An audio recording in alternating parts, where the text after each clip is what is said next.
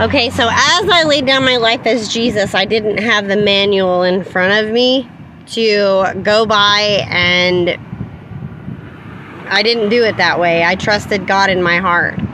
So, as the scripture says, to taste death, and I made that deal with God to taste death. So, we realize that tasting something isn't permanent. Let's say we eat a hot pepper, okay? Uh, that taste will eventually go away.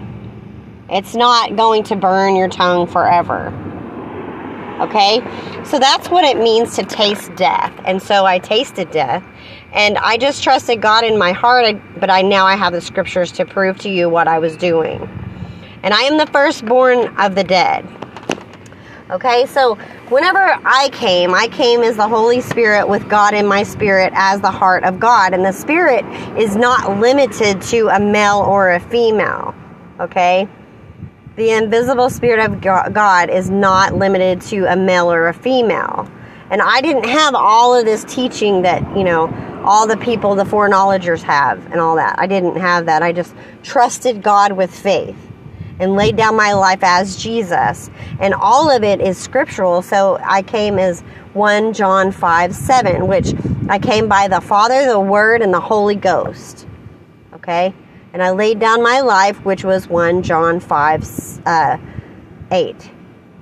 Now, I didn't know that either. I didn't have that scripture beforehand. I just had the word in my heart. But I laid down my life without proof. I had tragedies happening, not blessings.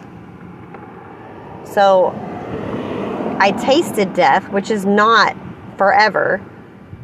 Tasting death, it's like a experiencing something and it doesn't last. It doesn't stick with me. The the uh, death cannot hold me down. The wiles of Satan, all the things that I tasted, is not holding me down.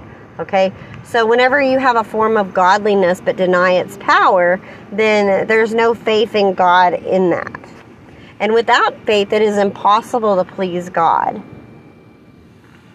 It says everyone that has this hope will purify themselves as well. So that means that I want to use an example. Let's say I had a I like to smoke cigarettes or something like that and I said, "God, I don't have the will, but I know that you're mighty in power and I need to quit this." Okay? I did I denied my power but not God's power. And I was relieved of that. Okay? So and actually, whenever I laid down my life, it was none of that stuff cause, could hold me back, anyways. Sometimes it seems very hard on the soul to uh, accomplish all of these things. But if you believe in God's power, it's so mighty. It is so mighty. And I, whenever I laid down my life as Jesus, I didn't put all that extra stuff to be a roadblock or a hindrance or to make it not true. There's all these things that people want to make it not true. When it says in the Word of God, it says, What is impossible for man is possible with God. Yeah. Even a rich person can go to heaven with God. Okay. Even, you know, a poor person can become mighty having nothing and have everything. With man, this is impossible, but with God, all things are possible. And I'm just making examples. Have a blessed day. Do not deny the power of God and how mighty and wonderful God is. I am so glad and even though I've been grieved beyond measures, I'm so glad that I've done this because there's people I have in my heart that I know they were lost and I know that the devil sways people. And I want you to be healed and I want you to be made new. I want you to know that God loves you. I've seen those people, I've seen a couple of people pass by me.